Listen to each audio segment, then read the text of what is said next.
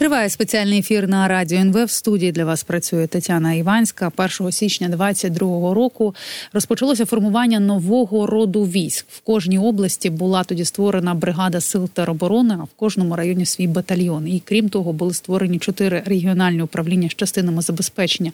Тоді ще у січні ми у ефірах обговорювали цей новий закон. Це створення ТРО.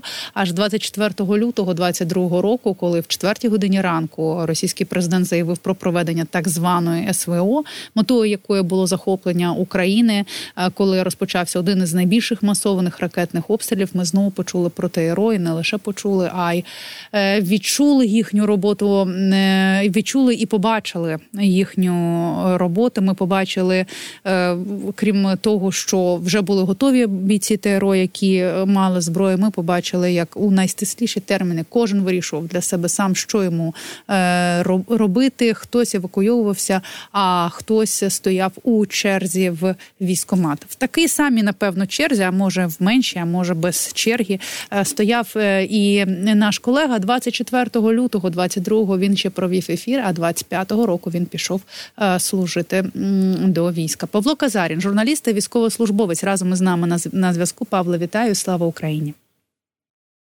Героям слава вітаю вас. Павло, будемо говорити сьогодні. От е, власне про такий рід військ, як е, ТРО, що е, що вони роблять зараз, і наскільки важливу роль вони відіграли у повномасштабній у повномасштабній війні, і чого зараз не вистачає ТРО? Знаю, що відбуваються певні реформи в ТРО. Власне, що командувачі ТРО зараз це представники сухопутних військ. От, власне, яких реформ очікувати у зв'язку із цим? Ну, давайте я почну з першої частини вашого запитання. Насправді, е, пам'ятаєте, під час першої фази війни, тієї самої, яку ми називали АТО чи ООС, угу. трохи згодом, в Україні з'являлися добровольчі батальйони. От добровольчі батальйони з'являлися через інституційну неспроможність держави е, прийняти усіх бажаючих людей, які хотіли долучитися до лав збройних сил України. Тоді, в 2014-2015 роках, було більше ніж держава готова була прийняти. А в під час повномасштабної фази війни добровольчих батальйонів вже не було. Чому через те, що ем, е, якраз сили територіальної оборони вони зокрема виконували роль такого собі мобілізаційного карману, тобто усі, хто хотів долучитися до лав сил оборони, вони йшли в військомати, і військомати відправляли їх до лав сил територіальної оборони. І тому добровольчих батальйонів у нас немає. А сили ТРО є зараз. Це кілька десятків бригад. І е, ви знаєте, одночасно можу сказати, що сили ТРО у них було кілька відмінностей. З одного боку, переважній кількості це були люди без військового досвіду. Але з іншого боку, це були люди з дуже високим рівнем, зокрема цивільних компетенцій. Тобто в силах ТРО ти міг зустріти кого завгодно, головного логіста величезної приватної компанії, циркового міма журналіста, директора підприємства, е, дуже крутого айтівця, який до війни заробляв кілька там тисяч доларів на місяць, і так далі. І ці люди разом з собою принесли до е, збройних сил усі свої цивільні компетенції. І довгий час ми жартували, що якість командира, зокрема в силах ТРО, вона визначалась тим, наскільки він якісно знає свій особ... особовий склад, і наскільки якісно його використовує, тому що повторюю, там були люди, яких до війни армія не могла собі дозволити суто за зарплатним принципом. І е, використання сил територіальної оборони е, воно теж змінювалось, тому що це не були такі е, війська, які створювались там суто для блокпостів. Вже перші бригади сил територіальної оборони вони вирушали на схід після закінчення київської оборонної операції вже в квітні 22-го року. Так було з 103-ю бригадою Львівською, яка тримала а, Сіверський Донець, а потім пішла після харківського контрнаступу воювати далі на схід. Так було з 102-ю івано-франківською бригадою, які а, тримають смугу відповідальності а, теж з квітня 22-го року і досі на напередку, і так було з багатьма іншими з харківськими, з запорізькими, з дніпровськими а, бригадами, а, з київською бригадою батальйону, якою вирушали теж на схід, виконували там бойові завдачі задачі.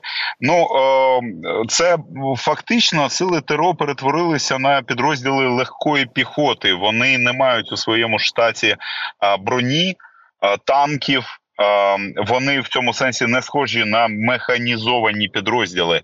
Але з часом за ці два роки в багатьох бригадах відбулося ем, якраз їх е, укріплення, і до деяких бригад придавали танкові роти, до деяких бригад е, деяким бригадам надавали е, артилерію. Ем, переважна кількість продовжує виконувати службу як бригади легкої піхоти, але деякі бригади легкої піхоти встигли значно підсилити за весь цей час. А власне, ем, коли ми говоримо про ось е, піхоту, е, знаю, що якщо, наприклад, ТРО батальйон іде в підсилення е, сухопутної якоїсь бригади, то цей батальйон він підпорядковується і новому командуванню, і відповідно своєму. Чи є ось проблема подвійного підпорядкування зараз в ТРО? Ні, це армія. Такі речі вони завжди були передбачені. А, І а, в цьому сенсі для армійських структур тут а, е, інституційно нічого нового немає.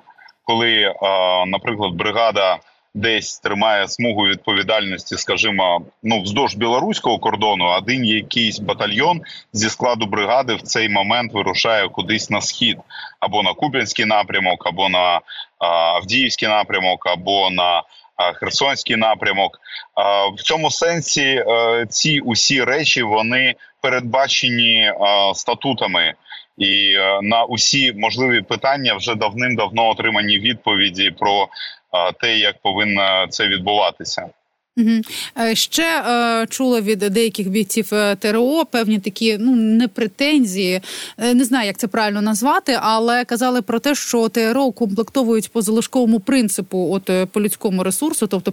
Перестали мобілізовувати в ТРО, чи чи насправді це так? Чи ти особисто стикався з цією проблемою, чи з, з цими от такими ну претензіями, з, з цими питаннями? Ну, скажімо так, скажімо так, взагалі історія про дефіцит особового складу, це інколи може бути доволі універсальною історією для збройних сил, просто через інтенсивність боїв. Ми бачимо, що Росія взагалі не звертає увагу на витрати свого особового складу і ми досі в цій війні Давід, а не Гуляв. І через це безумовно є санітарні втрати, коли люди там отримують поранення або за станом здоров'я їх більше вони не можуть бути на лінії бойового зіткнення і так далі. І так далі. І історію про те, що є певний дефіцит особового складу, насправді ви можете зустріти будь-де в бригаді морської піхоти, бригаді десантно-штурмових військ, бригаді сухопутних військ, бригаді сил територіальної оборони. І саме відповідь на це питання повинна і дати зокрема активізація мобілізації, яка mm-hmm. передбачена на 2024 рік. Ми зокрема і чекаємо на закон про мобілізацію, який, врешті-решт, через 10 років після початку війни поставить крапку в багатьох питаннях в цьому процесі. Тож я розумію, я стикався безумовно з дефіцитом особового складу в різних підрозділах, але повторюю, мені здається, що головна причина це якраз просто інтенсивність боїв і ем, і, і взагалі не унормованість процесу мобілізації, яка у нас досі є. Угу. Ти згадав про Давида і Голіафа. Я вчора ем, так само е, цитувала і згадувала статтю Лоуренса Фрідмана. Він власне також ось цю війну е, України і Росії е, порівнює з боєм Давида і Голіафа. Якраз каже, що Україна тут згідно біблійної історії, вона якраз Давид тільки не виходить поки що за один раз вбити Голіафа але е, тут. Е, чим Голіаф в Біблії відрізняється від путінської Росії, так це тим, що після такого приниження, якого зазнав Путін, так після такого некомпетентного акту агресії, це мало би призвести до падіння лідера. А тут поки що все інакше діє, і бачимо, що ця війна справді не два-три тижні, і вже люди це люди це зрозуміли, але тим не менше, коли ми говоримо про мобілізацію, якось е, поки що сильно бажаючих мобілізовуватися немає, чи не чи не вистачає мотивації, як мотивувати людей, е, як, е, як мотивувати, щоб вони мобілізовувалися, хоча б в ТРО. Ну насправді в цьому сенсі в цьому питанні є певна зневажливість до сил територіальної оборони. Угу. А, хоча перепрошую б, тоді так. Е, да, тому що насправді е, хлопці витягують на собі дуже принципові ділянки фронту, і їм е, в цьому сенсі дістається аж ніяк не менше ніж будь-яким іншим підрозділом. Так, Павло, Щодо... я тоді одразу вибачусь і подякую ТРО, тому що знову ж таки це вправ справді була моя моя помилка. Я розумію, що ТРО це в першу в першу чергу одна із ланок мобільних вогневих груп ППО. Це ті, які збивають ці от мобільні групи, які збивають дрони, які захищають свої міста. Я сказала, хоча знаєш, з того боку, що от е, багато хто каже, мобілізуйтеся і виберіть, де ви будете служити. Тобто, ви можете служити в ТРО і сидіти десь там недалеко біля дому. От, от в цьому в цьому тут було моє слово, хоча жодної зневаги що... так. Я думаю, що така форма формула не завжди працює, тому що я повторюю, 103-я львівська бригада вона героїчно ем, воює з квітня 22-го року і жодного разу не була на ротації. Так само, як 110-та Запорізька бригада е, сил територіальної оборони, або 102, або 108. Ну насправді ми можемо довгий час перераховувати усі підрозділи, і я можу якісь навіть забути, але це жодним чином не означає, що хлопці не виконують свій бойовий обов'язок. Просто деякі бригади виходять на схід і воюють у складі бригад. Отримуючи ділянку відповідальності на всю бригаду, а деякі бригади е, відправляють свої батальйони а управління залишається, наприклад, в пункті постійної дислокації. І щодо мобілізації, як такої, то мені е, насправді бракує якоїсь якісної соціології на цю тему, тому що мені здається, що ми звикли сприймати більшість українських чоловіків, які досі знаходяться в тилу, як таких принципових ухилянців, які для себе вже вирішили, що вони е, не хочуть вдягати піксель, і будь-який чоловік призовного віку в тилу він обов'язково ми його сприймаємо як ухилянта. Mm-hmm. Я думаю, що це не зовсім так, тому що е, за моїм власним досвідом в тилу вистачає дуже багато так званих фаталістів. Це люди, які живуть за принципом: якщо мене покличуть і надішлють повістку, я бігати від е, збройних сил не буду, але сам перший до військомату не піду. Тобто вони живуть, якщо за принципом, якщо покличуть, піду, якщо не покличуть, не піду. І в цьому сенсі головне питання, яке постає перед мобілізацією, це дати е, територіальним центрам комплектування якісь актуальні бази даних, тому що в них досі не актуальні бази даних, не оновлені, і вони просто не бачать перед собою усього потенційного мобілізаційного людського капіталу, який може доєднатися до лав е, сил оборони. І е, це по перше.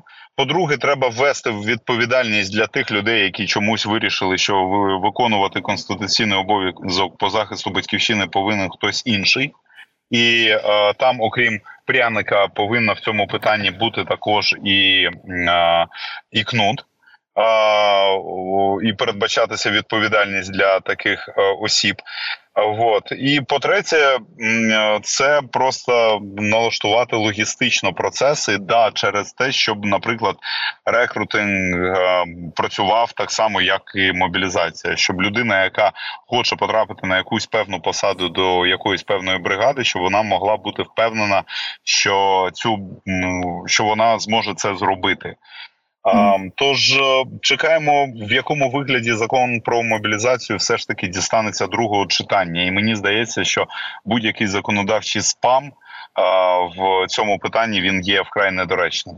Ну а власне правок там чимало. Кожен ледь не кожен депутат, який подає правки, подає їх точно більше більше десятку. І вже якщо ми чекали закон, е, закон в лютому, то вже чекаємо розгляд законопроекту лише в березні. А власне, от е, Павле, ну ти точно ніяк не фаталіст. Ти піш ти відвів ефіри, пішов е, до воєнкомату. І ось за ці два роки, що ти є військовослужбовець, що для тебе особисто змінилося, щоб ти змінив напевно у структурі е, ТРО? І чи ти хоч раз пошкодував про те, що пішов служити?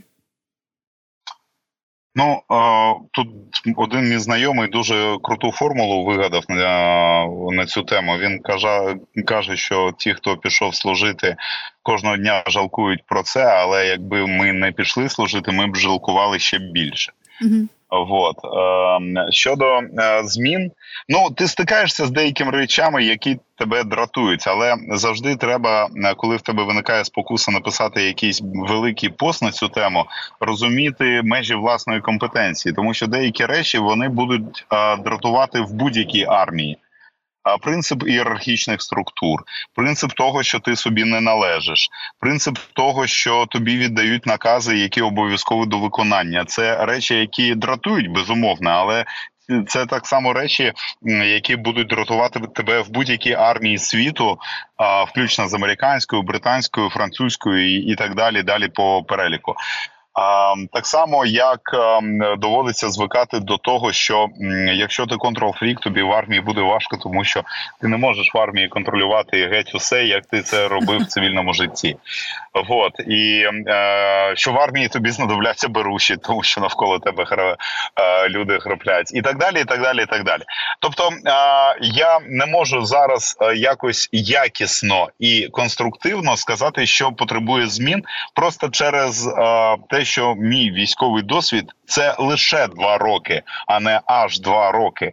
Ну да, є певний у нас зберігається а, певні пережитки Савка у якості там паперової, і інколи тобі здається, що занадто великого обсягу а, книг.